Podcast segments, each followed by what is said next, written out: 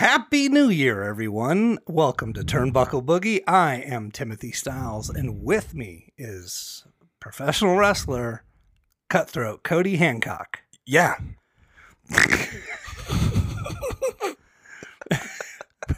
so we're both so as we're recording this, it's New Year's Day. And uh, I'm sure you were up late. I've technically been on vacation, and we haven't seen each other, um, technically speaking, in a, a couple, a few weeks. It's it's been a chunk of time. You were able to uh, get some episodes in the can with our good buddy James, Yeah. and I I had the opportunity to see him and while he was in town doing his stand up set. And I you went Christmas night, didn't you? I did. Yeah. I I went Christmas Eve.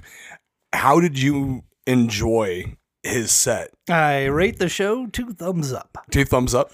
Man, James did really, really good, but there was just the front row was like this drunk family from Texas with like this mother that had her kids way too young. And they were just kind of hijacking shit, man. And James handled it like a pro. Uh, every Well, other To be fair to him, he is a pro. yeah. Every other comedian handled it like a pro too, but then eventually security came out uh, before the last comic went on stage and had told these yokels, hey, shut the fuck up. And then the last comedian came on and uh, was kind of bombing his set Yeah. like really bad and then he tried saving the day by interacting with the front row and they're like we're not supposed to talk to you it, it was a very fun night out yeah. Um, there's an interesting dynamic in every comedy room. Um, I could tell you that I once went to a show that had both. It was in North Carolina. It was we were. It was part of a bachelor party, and I guess one one of the laws is um, everyone in a vehicle can drink to their heart's content, except for the driver who cannot have a drop. You follow those rules, and uh, you can have a grand old time. yeah Uh, so it was part of a bachelor party. Uh, me and four other guys went to, I think, Raleigh, North Carolina, to a comedy club, and we saw what I believe was uh, Dane Cook and Mitch Hedberg. oh shit And Mitch Hedberg fucking uh, leveled the room. But um, at a certain point, because we showed up essentially half in the bag. yep I was laughing so hysterically that the security guard told me, take it down a notch. I was not commenting or going, yeah. you're just laughing I was laughing hysterically. And the guy was like, hey, you're disturbing the vibe of the room. stop having fun knock it off Well, anyway, folks, uh, I just want to start the show by saying that if you did not for Christmas buy yourself or a friend or loved one a Turnbuckle Boogie shirt, shame on you. you're a But- loser Oh, okay. but you can fix this. It's Yeah. real easy. All you got to do uh, is go to turnbuckleboogie.com, click on the gimmick table, and get yourself a t shirt. and then a winner will be you Well said. Do you have anything to plug before we start? Uh, I've got my death proof shirts in the back of my car. Uh, it would be nice if some of these people that pre ordered them actually showed up to a show to pick them up so I don't have to run around town all day. And uh, I've got some extras to sell. So, yes. Uh, and outside of that, uh, we got a big January lined up. We're going to be back in Everett, Washington for Without a Cause and defending the WAC Tag Team Championships with myself and Jacob Austin Young. And yeah, I mean, we're just ready to get into it, man. Man, I didn't realize that uh, being uh, an independent pro wrestler is so close to being uh, a SoundCloud rapper selling CDs out of the back of the car. Yeah. Let's boogie.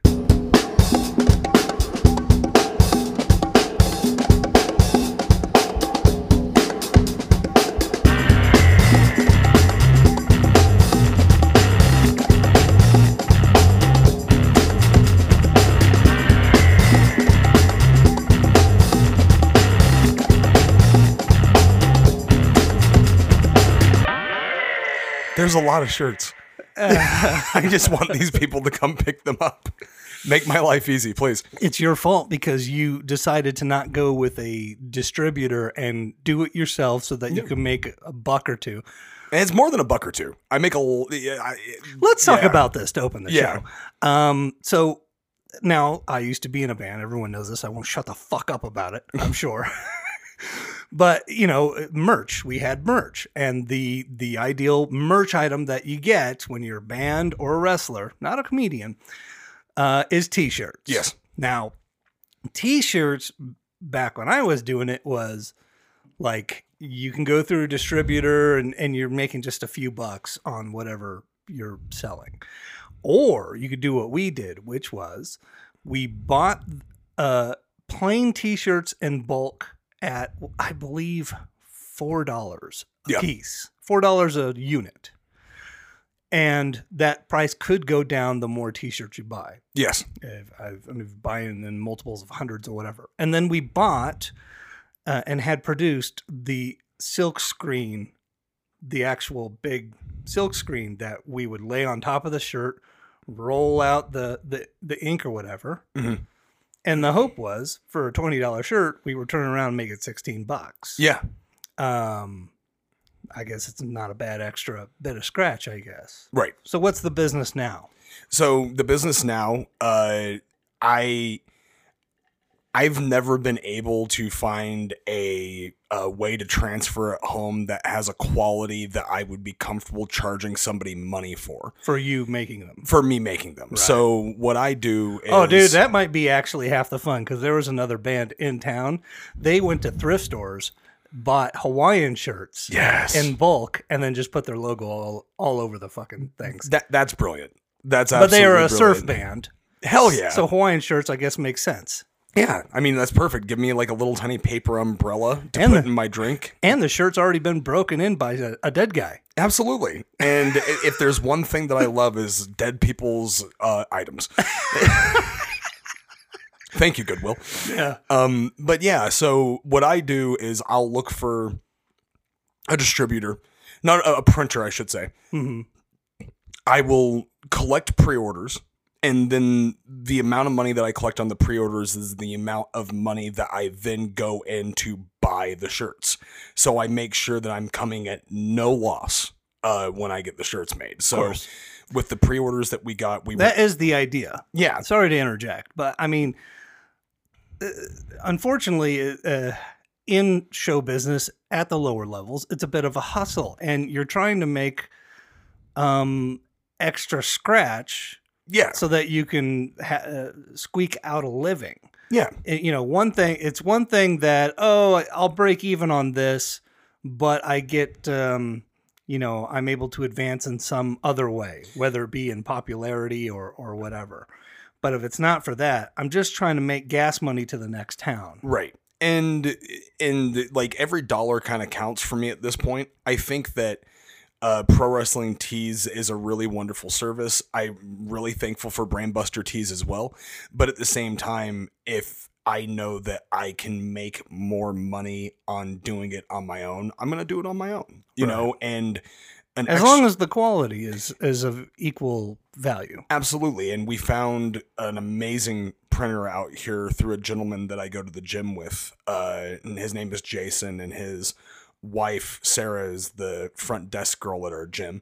And we got a really good deal on the shirts. They're really good quality prints. Um, the gentleman that made the artwork, uh, Uncle X on Twitter, uh, has done work for names like Chris Dickinson, Jon Moxley, uh, has a really dope Jerry Lynn shirt that I'm proud to own. Right. Uh, and, uh, you know, so right now it's just the one thing is that I, what I want to do is I want people to come to shows, Sure, you know, because we need, we need butts and seats. So, and Have you ever thought about talking shit and uh You're too nice. um, depending on who you ask. Oh, yeah, but I'm not asking wrestlers behind the scenes, hey, what's Cody really like? God, the guy's a complete asshole. No, Yeah. I need you to bring that fire on the screen, son. Oh, absolutely. And I'm, I've definitely brought that fire on the screen. I did tell a whole entire front row of people to go back to a trailer park before. Let, let us not forget. I don't that was think a that very that- pol- that was a very polarizing thing. But you know what? I think that you know the reason, part of the reason why they don't do that in the WWE, Vince McMahon would be like, "How would you like it if you spent fifty dollars and a, a a crazy bald guy came up and told you to fuck off. Don't tell that to the fans. Tell it to each other. By the way, lousy Vince McMahon today. There it is. It's okay. You got to get a little bit raspier now. Yeah. but what I'm saying is, instead of telling the trailer park trash who, who um, uh, keep you with an extra buck or two in your pocket, uh, tell uh, tell the the opponent that. Right. Oh, I'll tell the opponent that too. Yeah, go back to your trailer park, you nerd. Yeah, well, uh, but the uh, the thing that I just want to get some people in house, you know, like that's the whole entire purpose of it's a win win because then I get the money that they give me, they're able to pick up their product. Right. And then at that point, like the next time I do pre orders, I'm going to let people know like, if you pre order, you have to come to a show to pick it up because I'm not going to spend gas money running around town all day trying to track y'all down. Well, why didn't you get addresses? I I got addresses. All all the ones that ordered from out of And town. you're just trying to save on stamps. shipped. Yeah. yeah. Well, but postage is expensive, man. Like, and why would I mail something in town when the person all they have to do is come and pay fifteen to twenty dollars for a ticket to come to a show, to then pick up their fucking shirt? Well, you're asking them for more money, aren't you? Yeah. like, here's the Well, thing. you can't get greedy.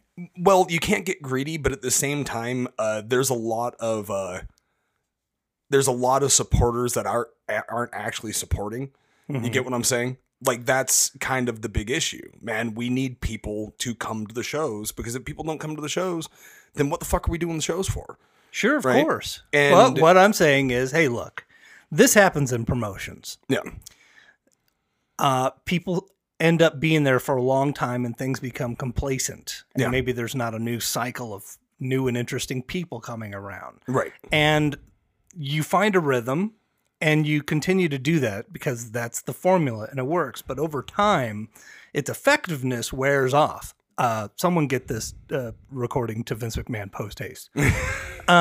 speedy delivery Yeah. So what I'm saying is perhaps instead of just posting, not you, by the way, but the promotion, posting generic videos of here's what's going on um, at the at the the house of uh, the future stars of wrestling. Instead, throwing some uh, fucking crazed promos out there with some people saying some wild shit. yeah and i mean we've we've we've been doing I'm basing really this good. solely off of my what I know of their because I don't feel like they make any real impact on me as a promotion from social media. You know, Right. I peruse um the Instagram and and Twitter feed for this show yeah uh, periodically, and uh, it's not it's it, nothing is striking me. Now, I'm not saying that they're not posting anything. I'm saying that the by and large, most of it might not be of much interest, Uh, eh, and I'm not limiting it to this. I'm saying like, let's say there's a theater company, you know, a local theater group that do community theater productions in town. Yeah.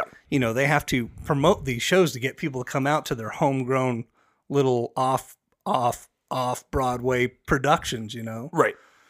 Um it's interesting trying to find new and interesting ways to to get people out. This Right. is where i really regret kayfabe being dead in the eyes of the employees Yeah, man. Well, but it's dead. It's not dead in just the eyes of the employees, man. It's dead in, in the eyes of every, everyone knows what it is. they know what it is sure Yeah. but I think it's possible. I think it's absolutely possible to walk a line Yeah. and make it exist. Yeah.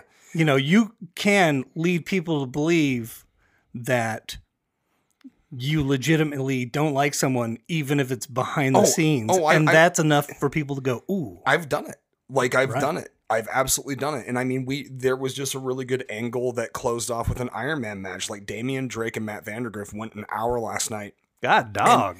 And hats off to them because not only did they go an hour, but they went an hour and they kept everyone emotionally invested in what was going on. right. Now, um, we're definitely not going to uh, say anything as far as like what is being done like spider uh, who used to wrestle he's one of the production guys and he's been making a lot of really good highlight packages and things like that there's a little bit of a deeper issue that's happening specifically in town right now and unfortunately it's, Mm-hmm. you can't go into detail. i can it's an oversaturated market oh, well, like there's the- that, yeah. there there's versus pro wrestling Mhm. there's big valley pro wrestling Grap there's House. the gra- there's grap house there's the super beast training compound Yeah. and th- the one thing that all of these companies uh want to do is they want to do it the way that they feel like they should do it Sure. and what they don't realize is, is that unfortunately when there's that many shows that are running every week. every every week into every month and the tickets are all 20 bucks 20 bucks 20 bucks 20 bucks Sure. Who wants to blow a hundred dollars a week watching a bunch of high school students uh, clothesline each other? right and that and but that's the thing is is that we have a lot of really Forty um, bucks tops. we we have we have a lot of really great talent in Vegas right. there's a lot of really really great talent in Vegas and the scene is really thriving in a way that is positive but because there's one person that doesn't like this person they think that they can do what they're doing better than the other person um there was a show recently pride style is another promotion uh that is running out of Versus Mhm. prestige wrestling is going to be here in february and that's going to be an indie supercard like you're talking like uh i think one of the matches on there is alex shelley versus davey richards you Right. know like it's just one of those things that i tried to come down and i tried to be like hey everybody let's make a united front Right. you feel what i'm saying Let's And- get the uh, the, the LVWA, yeah the Las Vegas Wrestling Alliance. Yeah, and you know, like thankfully Brian with Las Vegas wrestling scene does a really good job of trying to make it to every show and Good grief. Yeah. Who has the time? and well once again like that that's that's another thing is is that now you have people that they are getting burnt out Right. on something that they love. I am an anomaly because every single day that I wake up wrestling right. wrestling, wrestling, wrestling, wrestling, wrestling, wrestling. And that's what makes me tick. And I've even had you say it before of like, I don't understand how you can do this all the time. Buddy, just watching, Yeah. Just watching, I get burnt out. Well, and but I've also completely kind of shut myself off from trying to keep up with what's going on in WWE and AEW. Like from time to time, if I hear something is good, I'll go and watch it and appreciate it. And there was like a solid three weeks that I was watching everything. Three weeks. E- yep, everything. But then I have to watch all the matches that are happening in town, Right. you know, because these are my students. And the only way that they're going to get better is if somebody actually pays attention to what they're doing to tell them when they're doing good or when they're doing bad and how to fix it if they're doing it bad. Right. Right. And that has overtaken my life in a huge way. And thankfully, my fiance Casey, shout out to her pops Fred, who listens to the show regularly. Hey, Dad. Yep. he- she watches everything with me and she's just as involved as I am. And I'm so thankful for that because a lot of people don't understand that that's what really gives me fulfillment in life.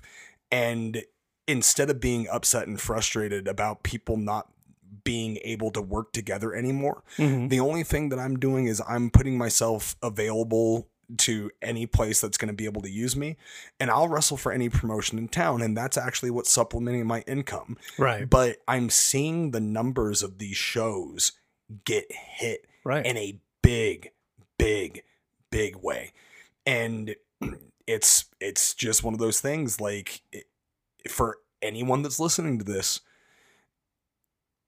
there could be a solution to the problem if we could all get together and agree to get along right right. if you can turn off your personal and even sometimes your professional opinion of somebody and try to coexist because we're all trying to accomplish the same thing. And if we were on a unified front, it would be a lot different. California, Southern California specifically, has this problem, right? For- sure. It's a big place. For talent, it's great when you wrestle and then you can just not even change your gear and you can get in a car and then drive an hour up the road and make another show. Right. That sounds really great on paper, right? But there was there was a day that there was Sinn Bodhi was running a tacos and tamales festival, and then we had a show, and then I think that Versus had a show, and there were some people that tried to make all three shows, Mhm. and I just looked at it and like I'm not going to have to stress myself out and wear sweaty knee pads all day to get in my car and run the risk of possibly getting pulled over because I'm rushing to the other venue to try to get my match set up. And then I have to explain in a cop why I'm wearing a fucking unitard. Shouldn't he understand though? I would hope. You know, And maybe he's a fan. Come down. Come down and watch he's gonna show. pull you over and go, "What's this about?" Well, let's do this reenactment. Woo, woo, woo! Pull over, you lunatic. Yeah, the, the limitless tournament. Uh, License and registration, please. please. Um, I don't have them in my pockets because I don't have pockets right Young now. Young man, step out of the car, please. Uh, uh, No problem. Hands where I can see them. Those are some Why are you dressed boots. like that? Yeah. I'm cosplaying.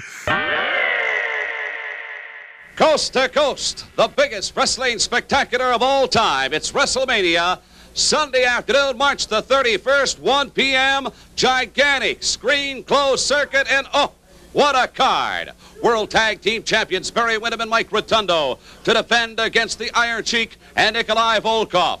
$15,000 challenge of Big John Studd, accepted by Andre the Giant when these two titans collide as part of WrestleMania. The Intercontinental Champion, Greg the Hammer Valentine, to defend against Junkyard Dog, a man I'm going to be talking to in just a moment or two. Ladies title holder, Leilani Kai with the fabulous Moolah in her corner to meet Wendy Richter with Cyndi Lauper in her corner. That is WrestleMania. Sunday afternoon, March the 31st, the biggest wrestling spectacular of all time, 1 p.m. sharp, gigantic screen closed circuit from coast to coast. Don't miss it and get your tickets in advance. Junkyard Dog, I've just got to mention the fact that Paul Orndorff and Rowdy Roddy Piper with Cowboy Bob Orton in their corner will be going against Hulk Hogan and Mr. T with Jimmy Superfly Snuka in their corner. That's the one they're talking about. Big match for you, a shot at the Intercontinental title, and Greg the Hammer Valentine. You know, it's going to be one Sunday for everybody throughout the country to remember. You know, usually on Sunday, everybody goes to the big house. But when I go to the big house the following Sunday, I'm going with something. Either a bunch of money in my pocket or Greg the Hammer Valentine hanging off the forces on Thumb Street with that big piece hanging around my waist. Not saying I'm going to win it, Mean Gene. You're but one thing about it, he can't come to the ring like a cabbage, all head and no rear. He'll have to bring a little to get some, and it's going to be a whole lot on this whole cotton be gotten, baby. You had better believe it. It is the biggest wrestling spectacular of all time. It's gonna light it. WrestleMania, Sunday gonna light it. afternoon, March the 31st. You won't want to miss it. the, like the limitless tournament was uh done by FSW and Pride Style had a show literally at the exact same time and the crowd for both shows was impacted drastically Sure. by this situation and I understand uh Millhouse who ran the Pride Style show, he had already booked tickets to bring in people from out of state and stuff like that. He was in a hard press spot, right? And I tried to get everyone in a room, like I said, and it's just it's not worth my hassle anymore. And I'm just gonna keep on showing up to shows, and I'm gonna get paid to wrestle, and I'm gonna be fine. Right. You know, I Yeah, that well, that is the issue. There's oversaturation. It's great for you because Right. you have plenty more places that you can go work. yes, However, um, it will equal to the payouts at each of these uh, places slowly going south. yep, Um, because uh, people will not make it out to every single one if there's wrestling each and every day of the week. Yep. This is uh, across the board in showbiz. You know, um, New York City, we'll throw it to James Mattern. Um, you know, he does or has the capacity to do, you know, anywhere between, well, most comedians, they can do six to 10 sets in a night it's crazy. you know but uh not all of these places are going to be sold out packed houses Right. you know it's just not the way it's it's set up there's an oversaturation in the market Yeah. um the music scene out here in Vegas when it was active. I mean, I had the capacity to play multiple times every weekend. But when you do that, your value goes down. Like uh, the the the bands that I saw succeed who played at a local level, they made a big name for themselves in their first six months, and then they stopped playing locally and started traveling and playing elsewhere. And then they would only come back and, and play a show in their own hometown maybe twice a year. It was smart because um, if they just played, you know, every weekend, they wouldn't draw a goddamn fly. Right. But twice a year, they would pack a house. Right. You know, that's why I say, you know, we've talked about it off air and on the air. I think it's it's so important for a pro wrestler to get his or hers or theirs. I'm get I'm getting in on the act. We appreciate it. Thank you. Yeah. Um, uh, get their act together, uh, fine tune it to where they feel it's good, and hit the road. Take this show on the road if you think it's worth other people seeing and paying money for. Yep. Because if you just stick around in town, yeah, you'll you'll squeak out a living, but eventually your value will go way down. Oh, absolutely. And I, that's also why I don't try to make every single show. The, the one company that I am consistently working for is FSW, right? And then I went and I did a little tiny two spot at uh, Big Valley. I went and I interrupted Fresco during a promo and challenged him for his championship. And then we ended up having a match at the Cauliflower Alley convention. And I've done a few shows at the Super Beast training compound. And I have I Pride Style wanted to use me, but I was in the Limitless tournament. And even though I wasn't originally in the tournament, I was mm-hmm. put in there. And then I ended up going into the finals with Davey fucking Richards. Right. You know what I'm saying? Like I I had to leave myself open for FSW just in case anything happened. And lo behold, something happened. And it was a really positive thing. You know, and so for anyone that's listening to this, I'm not telling you what to do. Um, but I'm just letting you know, like if you're if you're starting to see the the numbers and ticket sales are going down and things like that, this is why. Is because there's way too much fucking happening and Yeah. it's too much for even people that are in the industry to keep up with. Uh, Vegas is a terrible place to get into showbiz, regardless. Yep. uh, any form of it. I mean, I've I've said this that once again, like I said, I hate that I keep bringing up this band stuff, but it's a great parable because It it's, absolutely it's, is. It's uh, instead of one person, it's several in a band. You know, trying to get into some form of show business, but um, whenever bands would come through town on tour, they would come to Vegas thinking like, "Oh, we're going to have a great show or whatever." It would be the worst show on their tour. And the reason why is cuz there's a billion things to do at any given time in this city. And when you split, you know, entertainment up like that, it, it makes for dismal shows. Yeah. You know, unless they're really planned out wisely. You know, I've had shows where I've played to 6 people. I played at the beach once Oh man. uh, and there was literally six people there, and I fucking destroyed that place. And uh, uh, those six people, uh, you know, they saw the show of a lifetime. But uh, and then I've played to like um, rooms of you know into well into the multiple hundreds and stuff. Yeah. Uh, not counting like major venues like House of Blues and stuff like that. Yep. Um, but those shows took great planning and and and thought. You know, not just show up and do your thing. Yeah.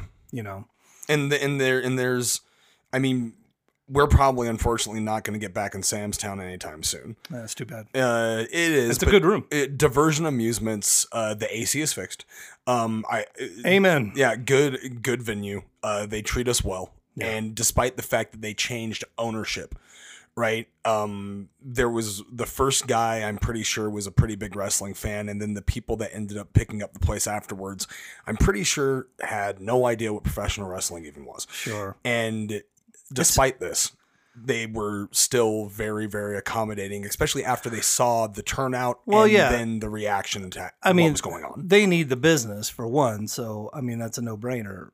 Um, it's, it's in such a strange location in the valley. Yeah, it's it's kind of like it's in a weird spot. But how do you solve? Um, well, there I know the answer. I don't know why I bothered asking, but there is no real solution except for some of these places to to really just go under. Yep. Sadly, because they're never going to get on the same. I mean, they can get on the same page and go, okay, don't run shows on Tuesdays because that's our night. Right. But it still makes for pro wrestling every night of the week, and who can go to all that shit? Right. sadly the the only true uh, uh way that it's going to get better is if some of these places go under unfortunately Right. And and I I really wish that it wasn't that way and I want everyone to be successful, but or if Yeah. or if one place has a real focus on quality and books um in a much superior fashion and I don't mean just match outcomes I mean the people that they choose the quality of talent that they use. Yep. Yeah. Um, if there if one just flies by everybody else, then it will be established. This is the promotion in town, and the all these other ones, you know, they're they're they're the any port in a storm. They'll take anybody who can put on a, a wrist lock. Right. You know that that might be the only other way I could think of it. Yeah. But you know, it's it's it's hard to get a foothold on that when um, if you're being affected by not drawing money because there's a bunch of other wrestling promotions that you can afford to book some some uh, indie hero, Yeah. you know, to to help you draw. Right. Kind of tough position to be in. Yep, and and it's one of those things. Like I said, uh, I think for the sake of not hurting anyone's feelings, I think that the one thing that we can leave it off with and possibly move on to a different topic is, um, just realize that this might not be the best thing for the industry as a whole.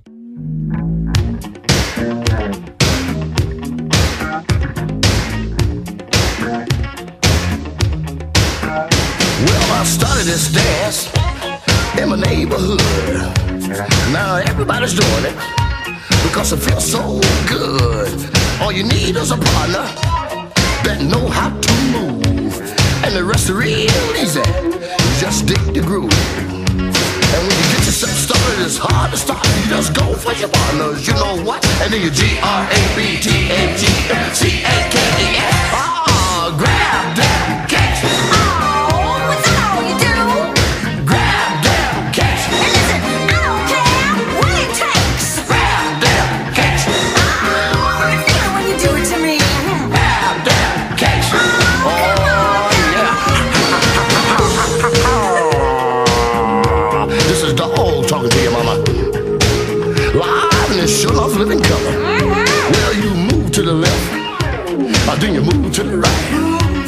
then you squeeze your partner with all your might. Or then you let your man loose. And then you turn him on out. Or then you do your thing. Or just scream and shout. And you get yourself started, it's hard to stop. You just go for your partners, you know what? And then you G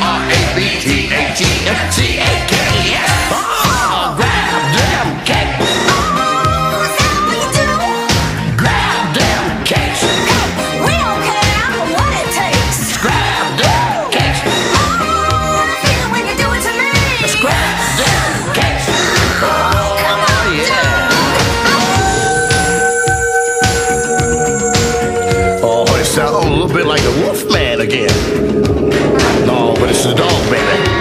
310 pounds and nothing but twisted steel. A little bit of something, baby. I'm barking at the moon.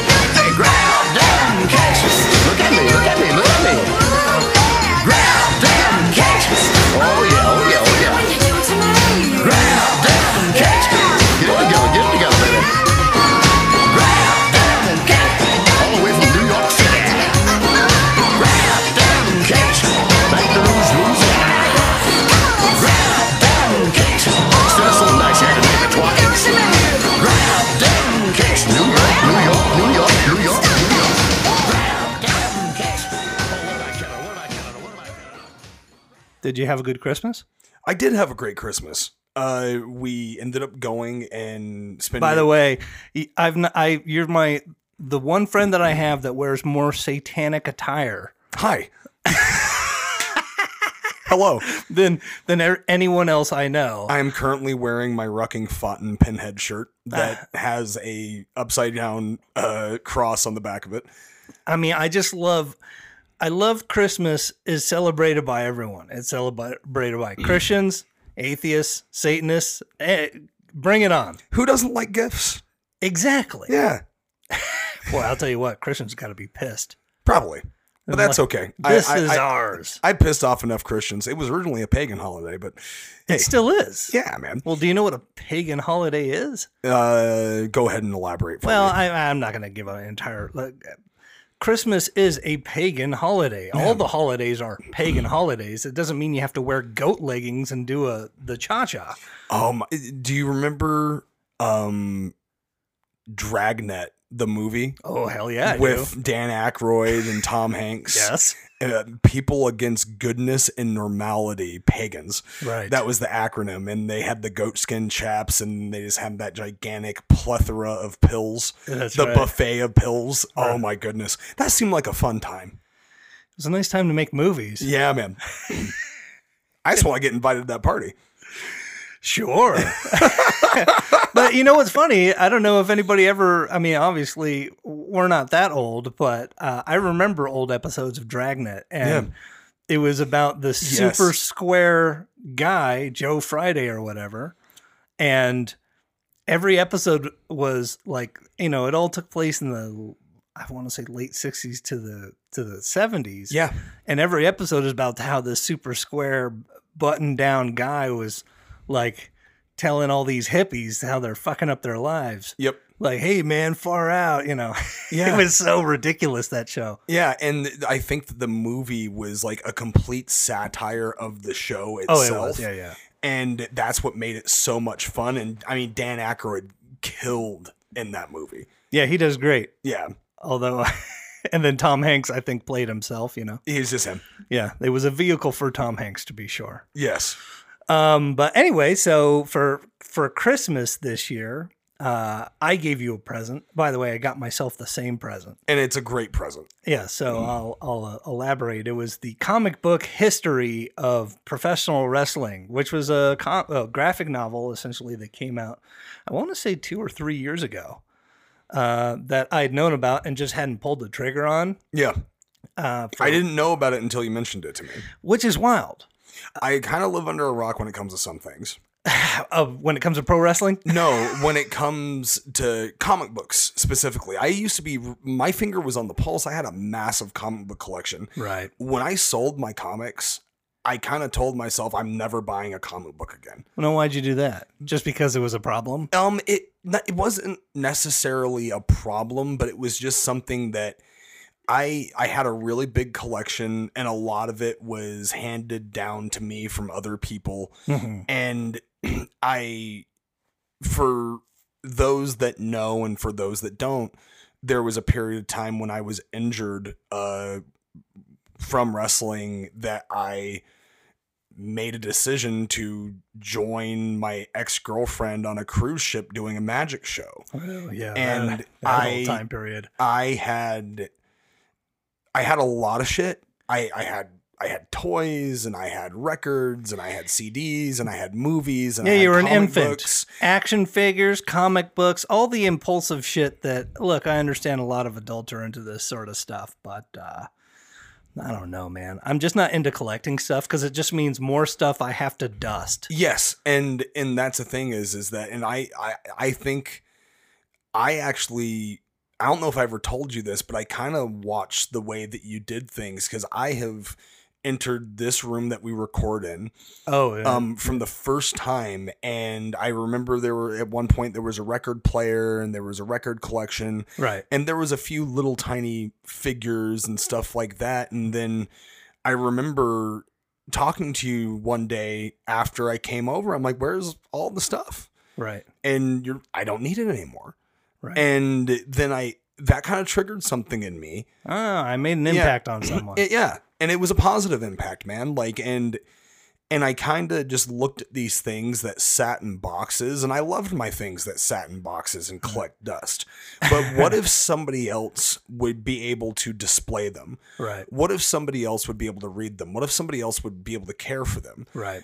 and I narrowed everything down to one hobby. I can't have records, I can't have toys, I can't have comic books, I can't have movies, I can't have everything. So I decided to focus all of my attention into modernizing my retro video game collection. Right. Yeah. So I sold all everything. I sold a lot of shit.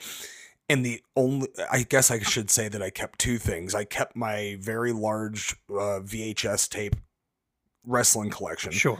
which unfortunately the internet at my new apartment completely killed CTC TV. Uh, Uh, we're your Twitch channel. yeah, my Twitch channel. Uh, possibly could be coming back within the next two months, depending on if we can get a internet upgrade Right. um, and I would be more than happy to put that back into the world. But I kept the wrestling tapes and I kept my video games, but I'm more into emulation now, Right. Instead of physical hardware. oh, really? Yes, very much so. Uh, there's a lot of really cool things that you can do with em- emulation that you can't do on original hardware. Uh, yeah. I mean, if you're an old school cat like uh, Cody and I, I mean, you can just download an emulator for free and download the ROM of basically any game in history. I don't know if this is 100% legal. In It- fact, it- it's not. So there, there, there's a very big gray area, and there's a very big debate amongst the community. Here's here's my stance. All right. If I have bought that video game at full price, Street Fighter 2 from Capcom, All right. how many times have I bought Street Fighter 2 i- in its full form? Right. I feel that I have owned that game at one point and I can download it and play it on whatever the fuck I want to. If I want to play that shit on my phone, if I want to play that shit on my computer, I should be able to do that with nobody telling me that I'm a bad person. Right. You know what? That's an actual. Uh, I, I guess I never thought of that before. That's a perfectly reasonable thing because, yeah, I mean, if you get a, a Nintendo emulator, uh, I mean, and you just start downloading classics, it's like, yeah, I had all these when I was a fucking kid. Right. And uh, if I want to get them now, I basically have to repurchase them from Nintendo Yep. via subscription in a Nintendo Switch. Yep. Uh, fuck all that. Yeah. I already uh, bought this shit, so uh, screw it. Yeah. But you know what's yeah, you mentioned it. I used to have like little what was that service called? Loot Crate. Yes. Loot Crate is a subscription service where for $10 a month they just send you junk essentially. Yep. And it's like little stuff like, hey, here's a little figurine of the Futurama ship, and here's a t shirt, and here's a keychain of, of, of varying nerd things Yep. which I'm into.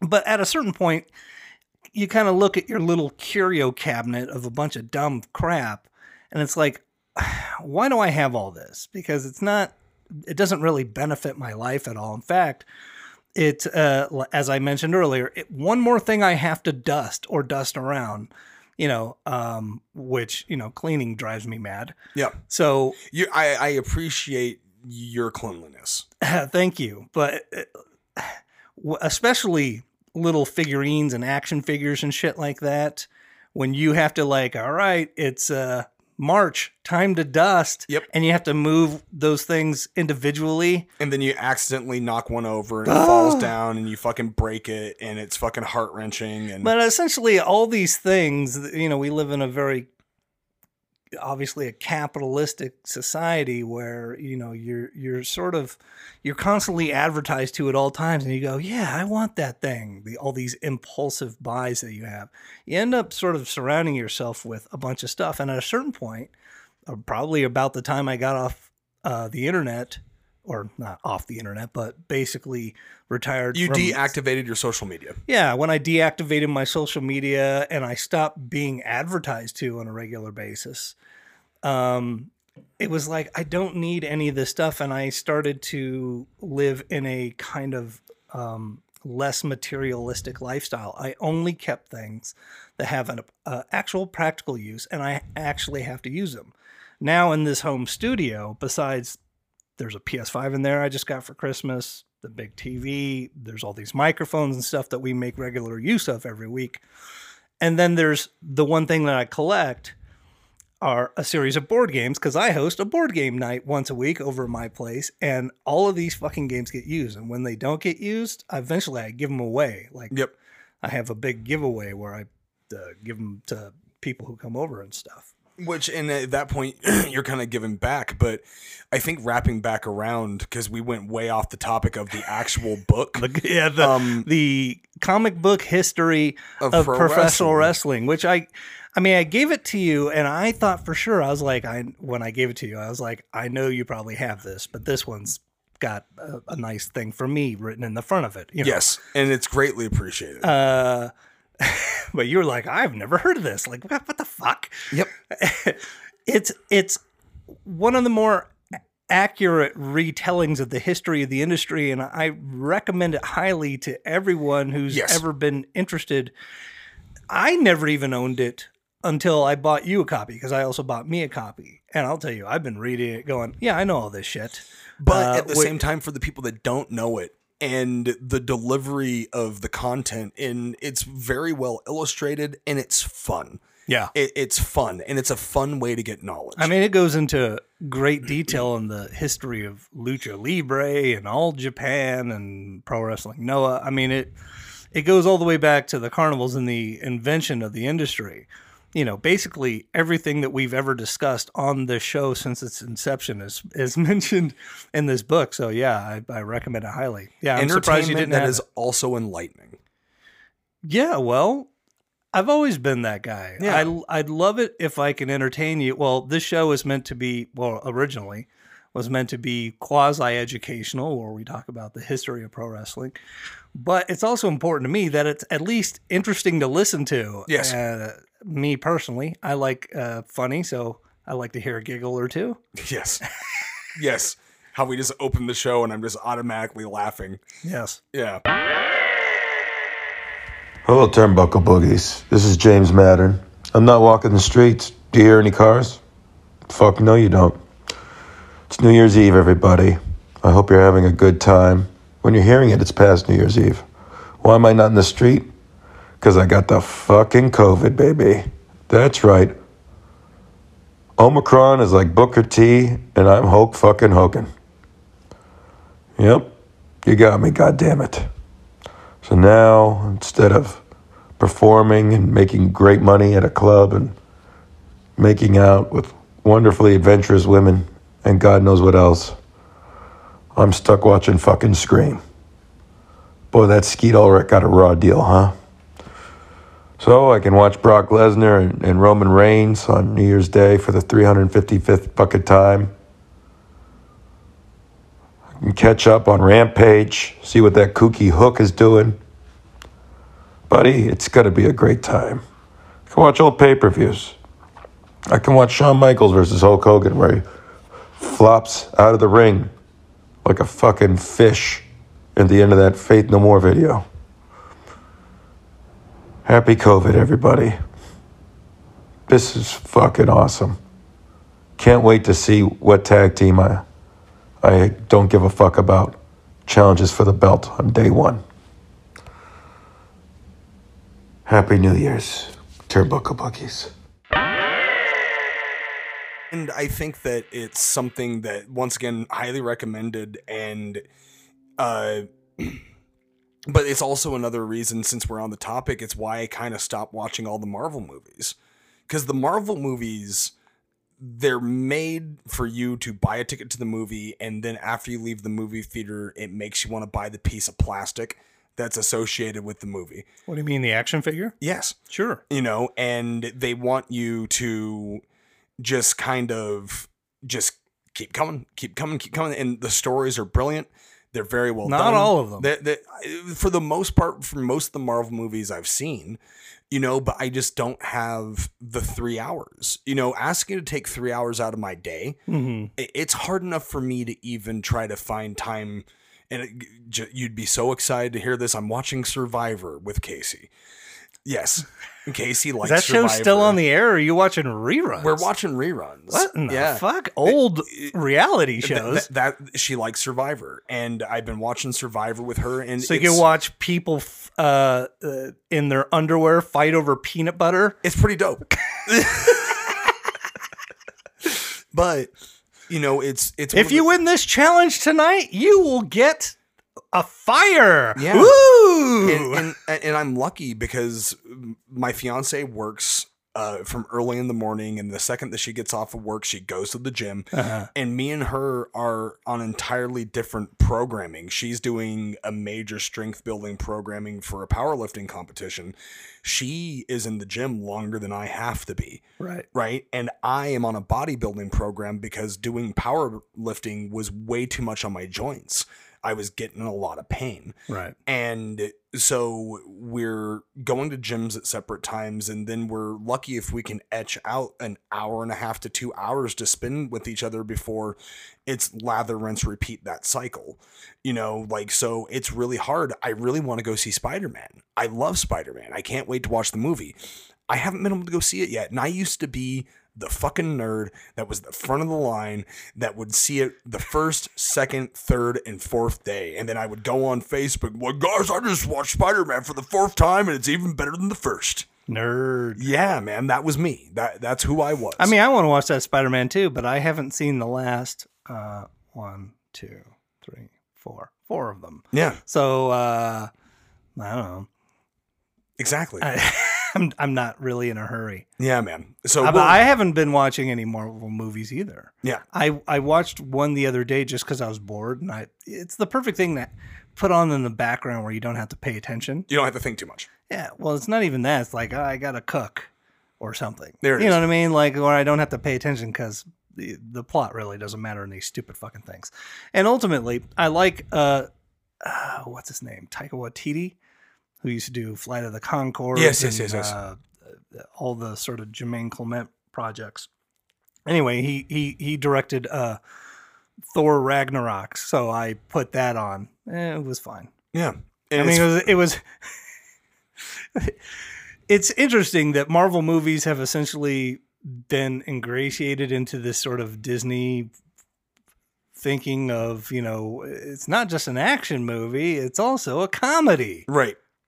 Right. And I mean, Ant Man was funny. Ant Man was Uh, funny. that might be one of the last ones I watched. I stopped at Doctor Strange. Like I didn't even watch Doctor Strange because I just couldn't I couldn't etch the time out to even get to a theater and then let alone at home. You know, like I walk through I, About a year too busy. I I am and I'm okay with that though cuz it makes me feel fulfilled. Sure. You know what I'm saying? Like I I do this on purpose. You know what I'm saying? Like I make myself busy on purpose because when I'm not busy on purpose, I'm not working out, I'm eating shit, right? And Right. then all of a sudden when I'm left alone in my own thoughts, I oftentimes tend to get a little sad about it. You know? so instead of actually putting myself in You're a- living a productive lifestyle, which I highly recommend. yeah, and I mean, another thing that kind of grinded my gears a little bit um, was the amount of people that I saw on social media. Uh, there was nothing good that came out of last year. I hope that this year doesn't Jeez. suck. yeah, and oh, it was a pretty shitty year and all. that. Yeah, you know what, man? I agree It's with as you. shitty as you make Yeah, it. it, precisely, man. Like, and yeah, there was some things that happened to me this year that probably weren't the most favorable things in the world. It's also some great things. I've been legally declared dead twice in my life. And any day that I get to live, I'm fucking thankful for. Right. And I think that there's a lot of people that they are faced with some hardships, but they've never been put in a situation that actually makes them value fucking life. Yeah, there's the the goalpost for what is difficult to deal with is obviously being uh, pushed back. Yeah. You know, my grandfather probably, I believe, fought in the Korean War and was a, a tough, no good piece of shit. I can only he would, if he were alive today, he would look at uh, my daughter and go, "Jesus Christ, what have you done?" Yeah. well, and you know, like times change and things like that, and I really do think it's in human nature for people to just fucking complain. Right. You know, and that's a downer. I don't think it's human nature. I think it's uh, sadly by design over the last twenty years. Mm-hmm. But you know, it's uh there there there's a lot of major things that happened in the world that kind of put everyone in a really bad spot with the pandemic, and then there was also some really good silver linings. You know, Sure. I got in the best shape of my life. Right. I got to spend a lot of time with my fiance, and we painted furniture and we spent time with each other, and we were able to lean on each other to get each other through some hardships. Right. You know what I'm saying? And I remember, I remember when I used to lose my keys, it would like send me on like a fritz, right? It like, and I would just freak out and whatever it was. You know, it's crazy. I've never lost my, my keys, wallet, and none of that shit. I, I don't do it often, but anytime I would do it, it would like send me into a fritz. Right? Sure. I've never heard Fritz used in that uh, in that sense before. Yeah. It sent me into a Von Erich. The worst one. I don't know that that's true. The youngest son might be the worst Erich. Man, man. Um, there was a documentary, and I can't remember the name of it, but it was released around the same time that WWE did their uh, documentary on World Class. Yeah. And there's some dark stuff in there that Fritz did. Yeah. Some no shit. really dark shit. There's Uh, dark shit all, in the entire history of wrestling. Oh, yeah. Obviously, it comes from the carnival, so you're going to get a lot of seedy characters in it. You can choose to focus on that if you want and Yep. make entire uh, series of seasons on Dark Side of the Ring, Yep. or make the movie The Wrestler, um, or you can focus on the fun uh, parts about it. That's what I kind of choose to do. Yep. I'm not interested in all these sort of thing. Like they bum me out. I think it's important to know. So if you see anything like that happening coming from somebody that is specifically in the industry, Yeah. when I see certain types of behavior now, it makes me uh, react and act fast because I want to prevent problems from happening. You know, like that's it's really preventative measures. sorry I'm, I'm thinking of what is going on in the world of wrestling right now like this second yeah. like before you came over i was reading about a no-win situation for everybody involved are you familiar with what's going on with big swole I heard a little bit about it, but fuck it, let's talk about it. We have, we've hardly talked about wrestling at all. So, well so to give context yes. Big Swole, I don't know, a couple months, maybe one month ago, um, it was it was reported that her contract was expiring, it wasn't going to be renewed, and this was a a uh, her and Tony Khan came to terms with that uh, mutually, so Yes. to, so to speak. Now, of course, I never believe shit like that. You know, everyone has a, a, a motive for something, and quite honestly, if you're worth a shit, they'll keep you around. So Yeah. of course, I, it's mutual. Is it really? You Right. know. Anyway, smash cut to uh, just a couple of days ago. Uh, the, the news is that Big Swole either has a podcast or is a guest on a podcast, and she goes into great detail on the reason why she left um, uh, AEW. And she does try to, and by the way, I only read this, I didn't listen to it. And I hate doing that because you're trying to, um, We're commentating on it right now. Commentating on something that having I- the full story. yeah, and there's a lot to be said about people's tone of voice, their body language, things. And I'm not getting to experience that. I'm only getting to sort of recite her words back, and that's kind of no fair. But I'll just say it as is. She mentioned that uh, the major reason, I'm paraphrasing, folks, that for her to leave was that there wasn't enough diversity in the executives um, of AEW.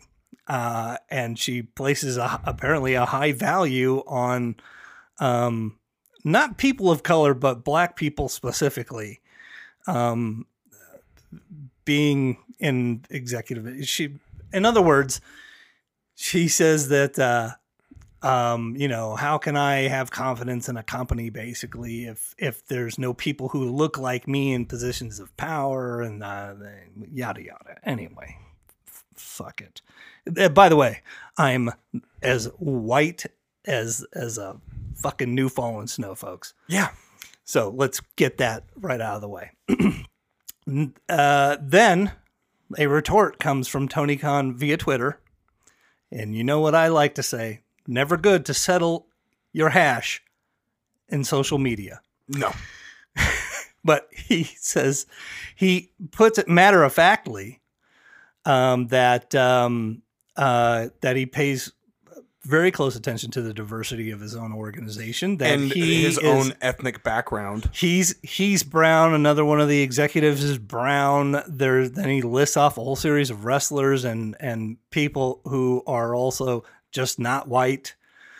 And then uh, bookends the the uh, uh, the the line with uh, "I let her contract expire because she was not as."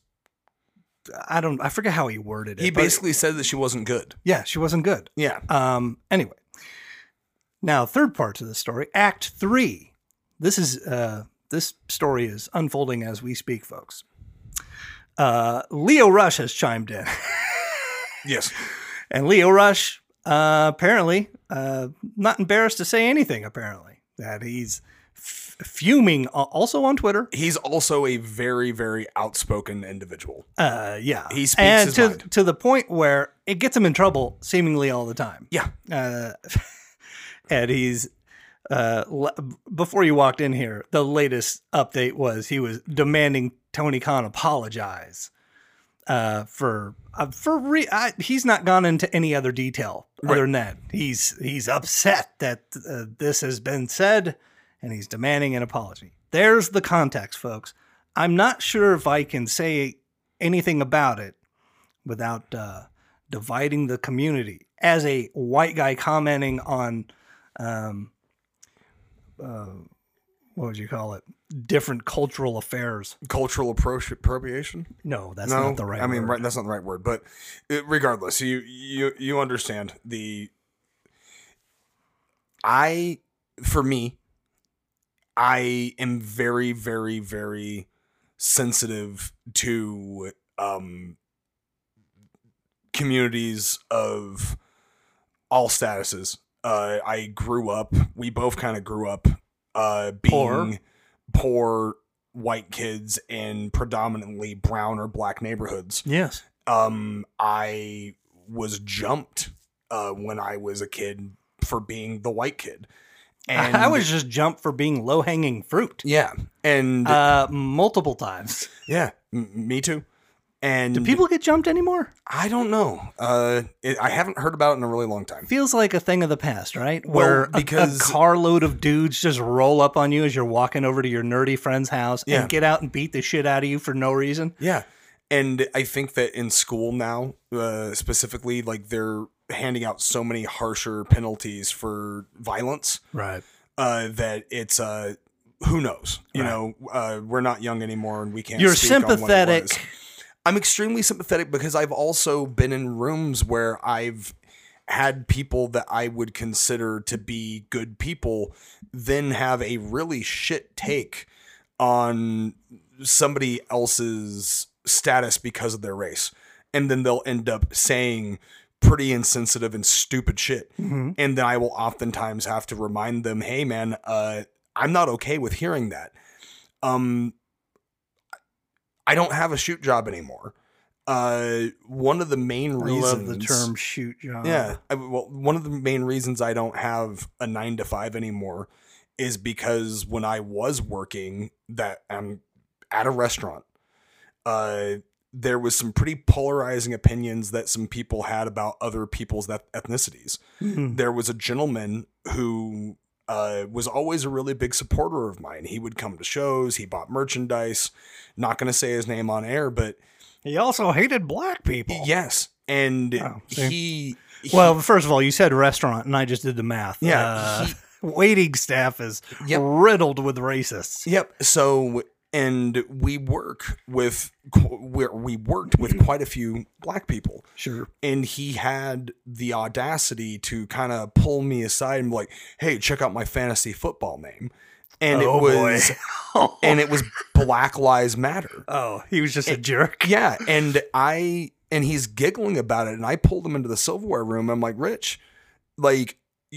You can't Just because I'm a bald white guy does not mean that you could pull me aside and think that I'm gonna laugh hysterically at your dumb fucking jokes. you you can't you yeah, and also I get it a lot too, and I'm not even Yeah. bald. And and by the way, I don't fucking agree with you, dude. Right. Right? Because I couldn't even begin to imagine what it would be like to be in a community where a father would have to explain to their own son how to talk to police officers so they don't get shot. Like these are things that happen that we can't really speak on and I'm out of fucking turn speaking on it right now. You feel what I'm saying? And Sure. I but I can tell you this.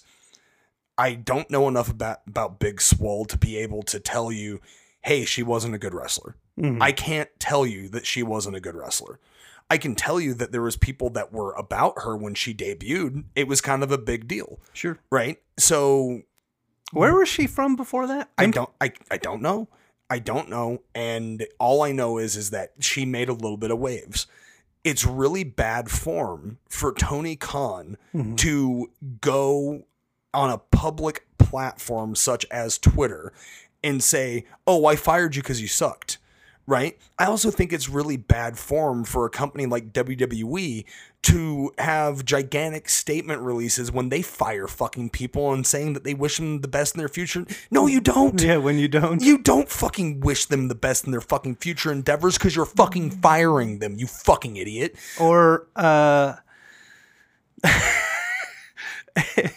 just the mere fact that you're posting this is, is of ill, of ill importance. Right, but at the same time, Tony Khan, um, there's some things that he does that I think that are really solid, right? Sure. But you know, how could you not expect there to be a backlash when you say something like that and you're enabling them to have a reason to be upset at you? It's not okay to do that.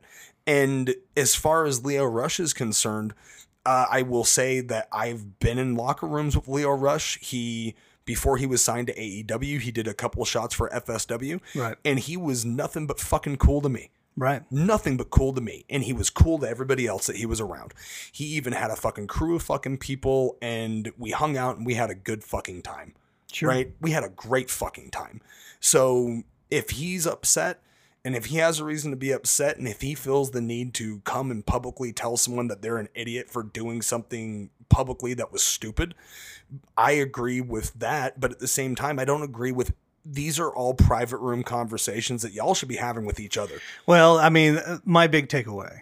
That's number one. Yeah. Um,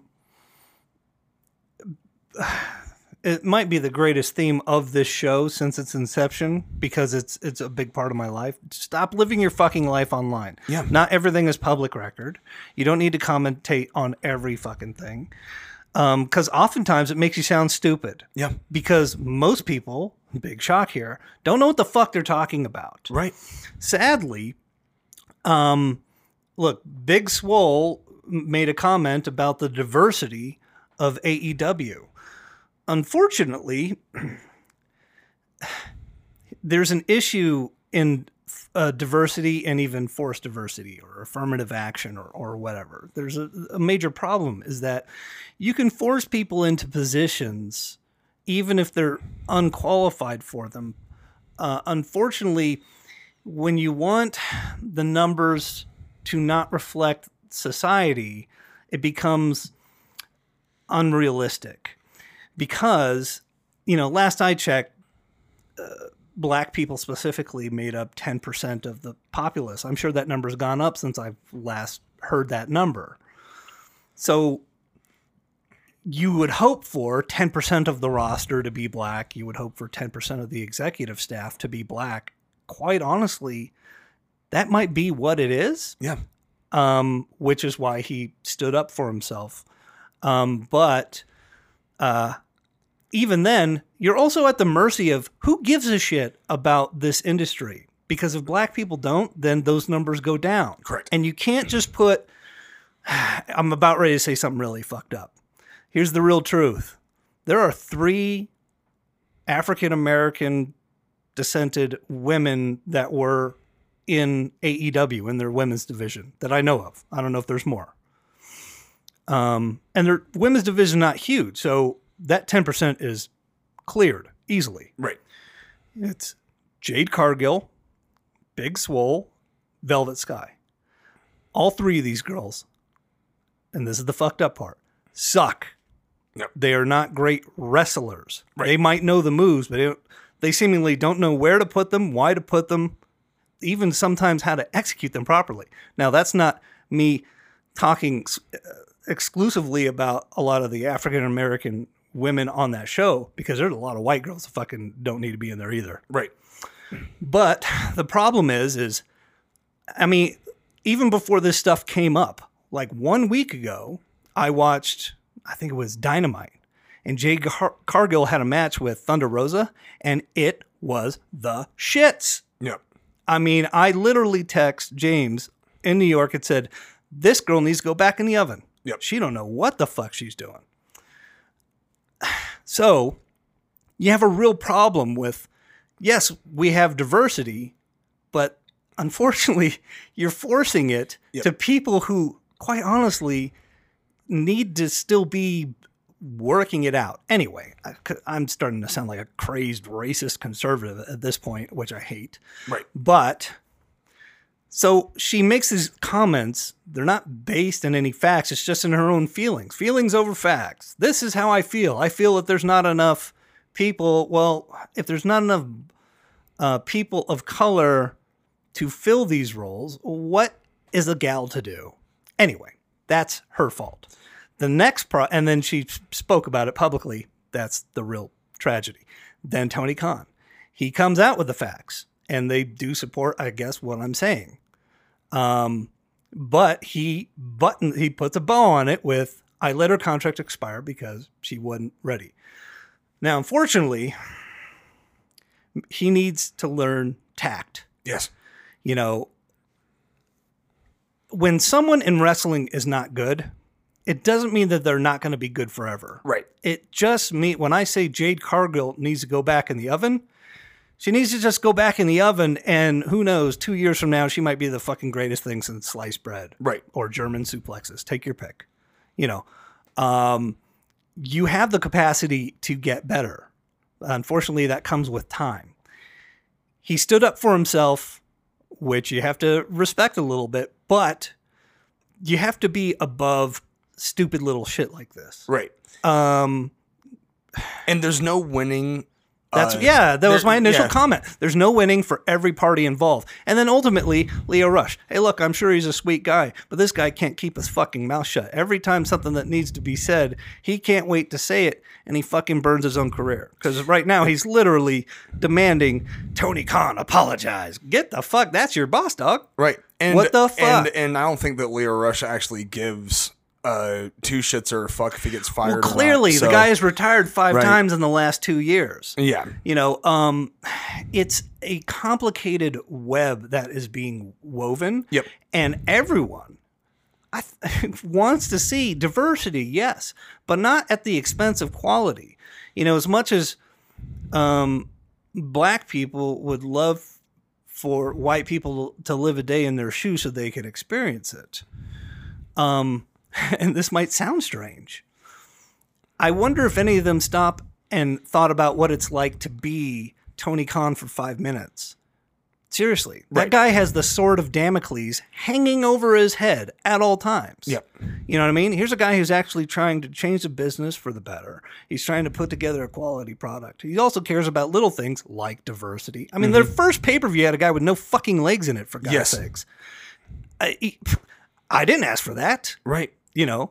But who made that call? Brandi Rhodes. It's important that we had, you know, diversity and and and all this. Anyway, fuck it. And and I and I think that diversity is important, but we also live in a day and age where and this isn't exclusive to any side of any fence that you want to play it. This is exclusive to us all.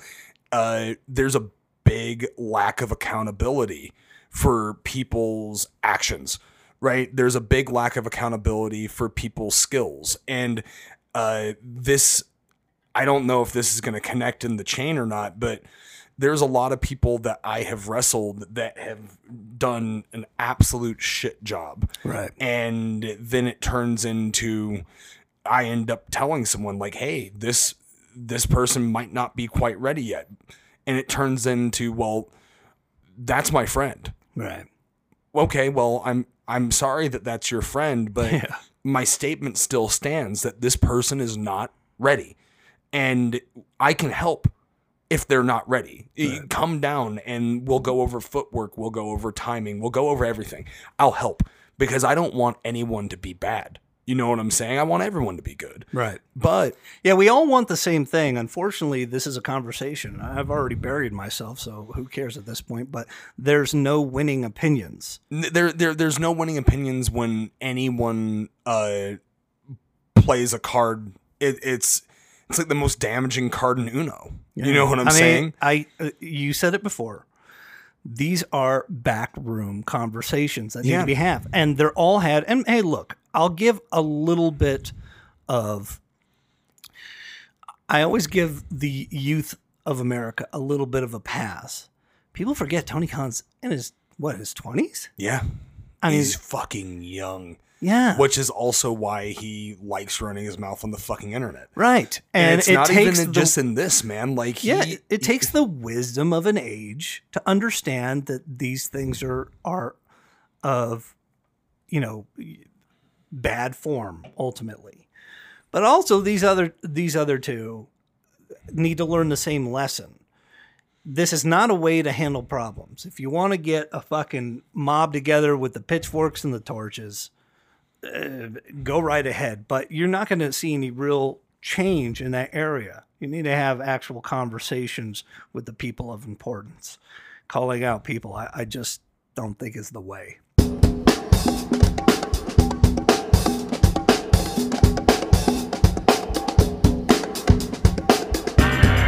Turnbuckle Boogie is a Devo Looter production and is produced by Timothy Styles and Cody Hancock, with web production and music provided by Timothy Styles. For more information, go to turnbuckleboogie.com. And for booking information on Cutthroat Cody Hancock, go to cutthroatcody.com. See you next Monday.